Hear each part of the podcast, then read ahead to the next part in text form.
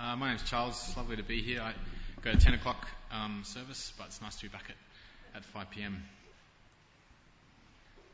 Uh, let me pray. Heavenly Father, help us to hear your word and to understand it and to obey it. In Jesus' name, Amen. Uh, I'm going to ask everybody a question.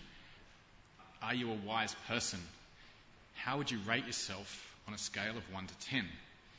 Now, this morning I asked everybody to put up their hands, so I'm not going to do that here. But I want you to think of a number. Uh, this morning there were quite a few hands in the 8 and 10 range, and not, not all of them were children either. Um, now, this passage from Job 28 is about the search for wisdom. And the last verse is one of my favourite in the Bible. In fact, I love the whole chapter, I love the imagery. I've asked if you're a wise person, and some of you may rate yourself fairly highly. But I wonder if you were to go looking for wisdom, the meaning of life, how to be successful, what's really important things to know, where would you look? Where would you go searching? Is that even something that interests you? Maybe, maybe not. Perhaps you're pretty satisfied with what you know and what you don't know and are not too bothered to discover much more. If that's you, I ask you not to switch off just yet. And for everyone else, I think there's some tremendous answers in what we're going to look at tonight. Well, I've always loved books, and this week I was looking through a few interesting ones we have lying around at home, and I've grabbed some quotes from a few of them. Some you may even recognize from if you've read the book or you know the author. There could be about our attitudes or about how to succeed, um, how to survive. You, you'll see. Here's the first one Talk about your own mistakes before criticizing another person. Does that sound familiar to anybody? It's from Dale Carnegie, who wrote How to Win Friends and Influence People. It's a famous book. It's a while ago now since it's written, but good advice. The next one, a bit different. To escape from quicksand, stay calm, use small movements to free your legs, and then crawl along the surface. Any guesses who said that? Bear Grylls, thank you very much. I think that's a gem of wisdom, and it could come in very handy one day. You never know. Next one's quite different. Great investment opportunities come around when excellent companies are surrounded by unusual circumstances that cause them to be underpriced. Warren Buffett, the Oracle of Omaha. I think I heard Warren Buffett. Well done. Who makes getting rich sound very easy. And the last one the answer to the ultimate question of life, the universe, and everything is 42. Thank you. Some of you are like, what? That's uh, Douglas Adams from The Hitchhiker's Guide to the Galaxy. Little contentious, but generally accepted as true. the fact is that there are literally thousands of books out there that claim to offer wisdom on all sorts of topics how to succeed, how to relate to other people, how to prolong life or find meaning, and yes, how to survive in the jungle. This chapter from Job asks the question where can wisdom be found? It's a question that I've been interested in for many years in fact, I recall a time when I worked in the city, and this is going to sound pretty nerdy. At lunchtime, I would go to the nearest bookshop, let's say it was Dymocks, and I would browse through the books, searching for snippets of information that I felt I probably had missed out on in life so far. So maybe one day I'd pick up a book on history, and the next day one of those um, get rich quick books, or something on psychology or self help, or really anything that caught my attention. I thought perhaps I'm missing something. If this many books had been written, then there must be some crucial pieces to the puzzle that is life that I needed to find and read. Was that time well spent? I honestly don't know. Uh, at this point in the book of Job, there's been lots of back and forth between Job and his friends, and they're trying to make sense of the suffering that he's been going through. Essentially, they're trying to find meaning in it and, and wisdom to explain why has this happened to Job. And then in chapter 28, someone and it's hard to know exactly who's speaking, and I don't think it matters too much. Someone draws a contrast between the very successful endeavours that man has gone through to mine the earth for precious metals and treasures, and his very unsuccessful attempt to dig for meaning in the world around us. So let's look at a few of these verses together. Verse 3 Mortals put an end to the darkness, they search out the farthest recesses for ore in the blackest darkness. Far from human dwellings, they cut a shaft in places untouched by human feet. Far from other people, they dangle and sway. mankind has gone to extreme lengths to find uh, things of worth in the ground, far from where we live and far from where, where any animal would go, into places of great danger, dangling and swaying down tunnels and shafts deep into the earth.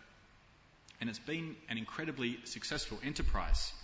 We found silver and gold and ore and copper and precious gems and other treasures. And in fact, in our country, Australia, much of our material wealth can be traced back to the resources that are under our feet and the extraordinary efforts that people have gone to to dig them up and sell them to the rest of the world. So, if mankind is that good at searching for material treasures in the earth, then surely the search for wisdom would be a piece of cake. Apparently not. Verse 13 Wisdom cannot be found in the land of the living. The deep says, It's not in me, and the sea says, It's not in me. Verse 21 It is hidden from the eyes of every living thing. Wisdom cannot be found on earth, certainly not by digging deeper into the ground or trawling the oceans. And it cannot be bought no matter what the price. Verse 13 No mortal comprehends its worth. Verse 16 It cannot be bought with gold. Verse 18 The price of wisdom is beyond rubies. So it cannot be found on earth and it cannot be bought. What exactly are we talking about here? What sort of wisdom is being searched for? Well, I read out a bunch of quotes earlier about how to relate to people, how to survive in the wild, how to get rich. Surely that's pretty handy wisdom to have in mind. The chapter is not saying that man has no knowledge or wisdom. Each of us knows all sorts of useful things and life lessons. There's no doubt about that. But the writer of Job is talking about something far greater a wisdom much deeper and more profound. A sort of wisdom that we really, really need. Now, I know I'm supposed to choose my favourite verse, but I'm going to mention just one other because it closely relates to this.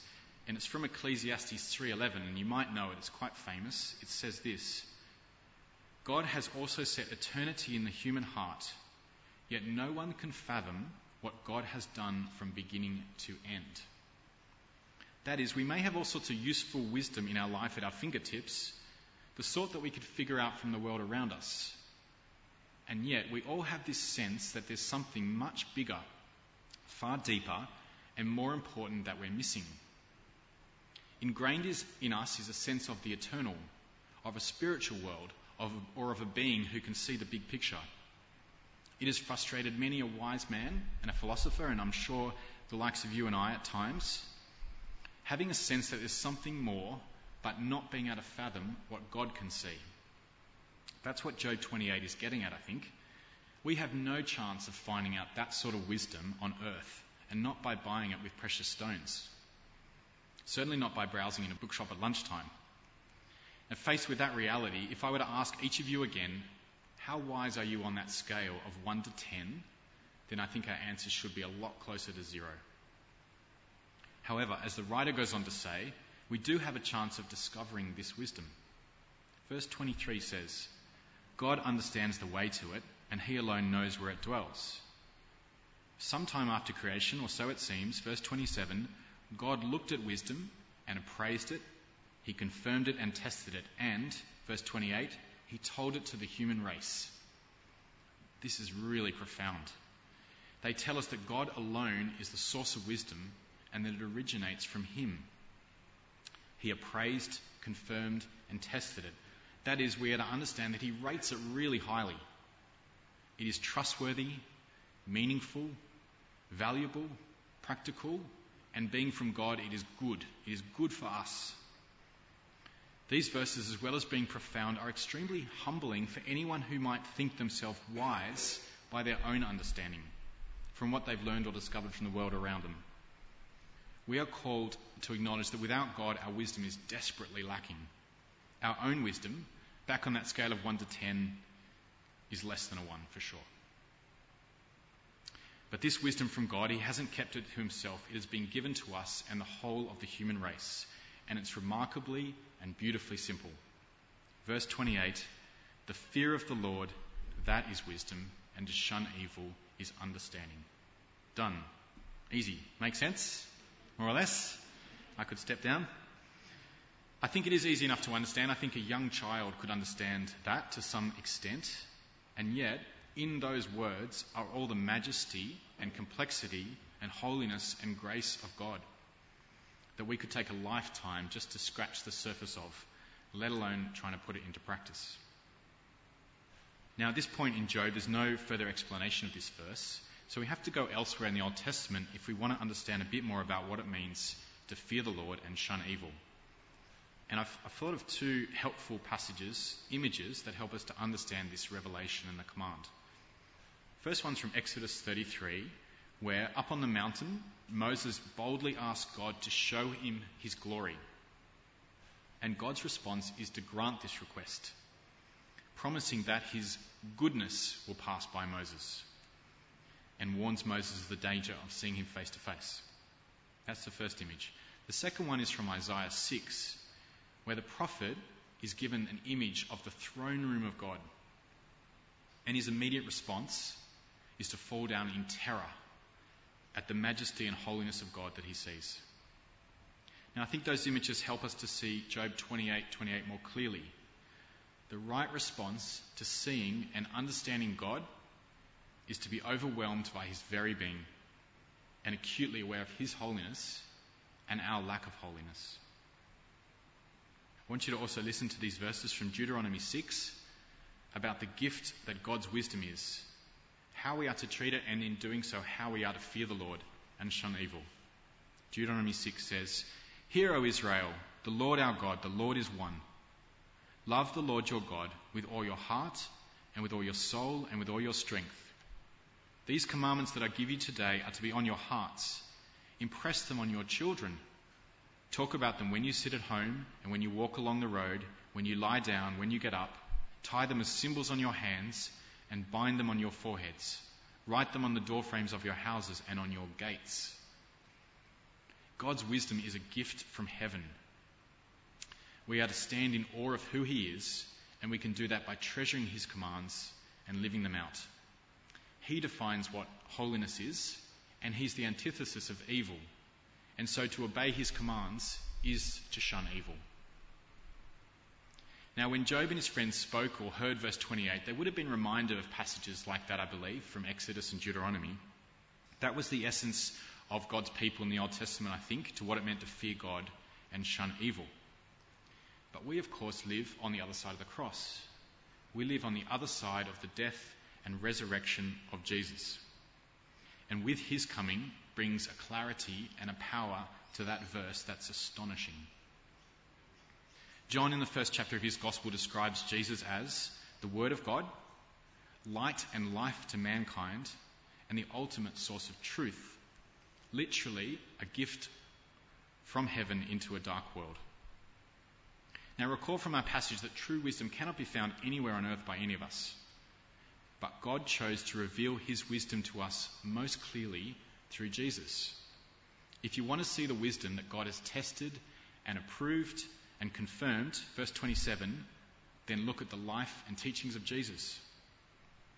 The Gospels are full of encounters and conversations and instructions and parables that are truly remarkable for their insight into what God is like and what we most need.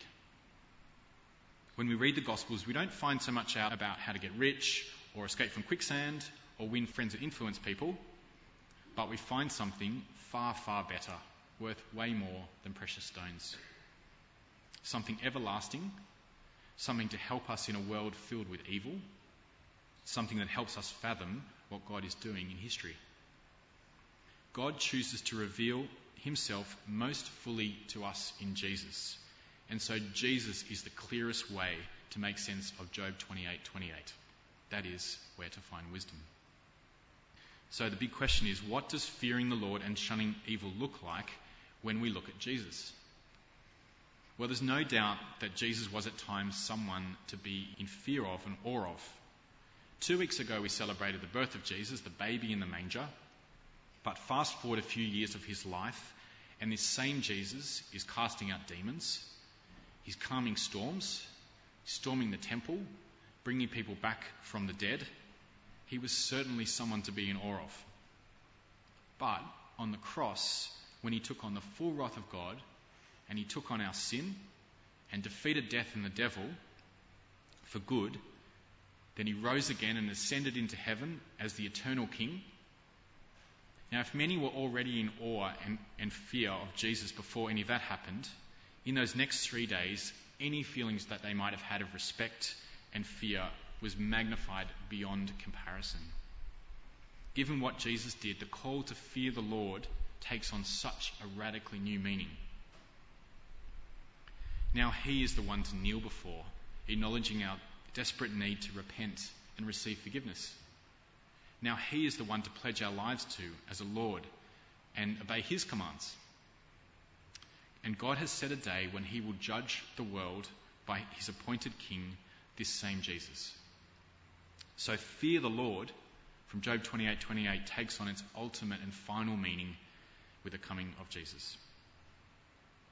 The good news, the great news, is that by accepting Jesus as our Lord and Saviour, we are able to shun evil and obey His commands through God's forgiveness and having God's Spirit.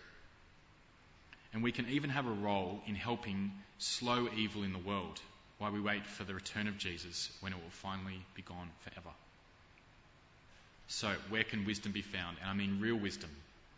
Not on this earth. Despite look, people looking for it in bookshops or podcasts or experiences or travelling to far places of the world or other experiences, meditating, listening to philosophers or influencers, we cannot find it on this earth. Not real wisdom. But God has tested and confirmed wisdom. It is to be found in His Son, the Lord Jesus. In fearing Him and accepting Him as Saviour and obeying Him as Lord, we find true wisdom and the most precious treasure in one. So I'd like to finish with two questions for us. What are you searching for? If it's wisdom, then have, have in mind that it's the right sort. As you step out the door after church today and you glance at your phone, or you have a conversation with a friend, or you pick up something to read, maybe you'll find something interesting and useful. Sure, and if you do, that's excellent. But we can so easily fill our mind and our attention with information that's actually of little value. Is what we're searching for, is what we're finding life giving, everlasting wisdom from heaven? If you're focused on searching for something quite different, or are content not to search at all, then I challenge you to consider picking up a gospel and having a read of it for yourself and encountering Jesus and seeing what you think. The second question is how wise are you on that scale of 1 to 10? I would say that if you accept Jesus as Lord and Saviour, then you're well over a 9. If you, you've received the wisdom from God. Now, that still leaves plenty of room for working out in practice that last 1 out of 10 over the course of your life, making every effort to have His commands written on your heart, impressed upon your children, written on the doorframes of your houses. But I want to finish by saying these verses from Job 28 where does wisdom come from? God looked at wisdom and appraised it. He confirmed and tested it. And he said to the human race, The fear of the Lord, that is wisdom, and to shun evil is understanding. Amen.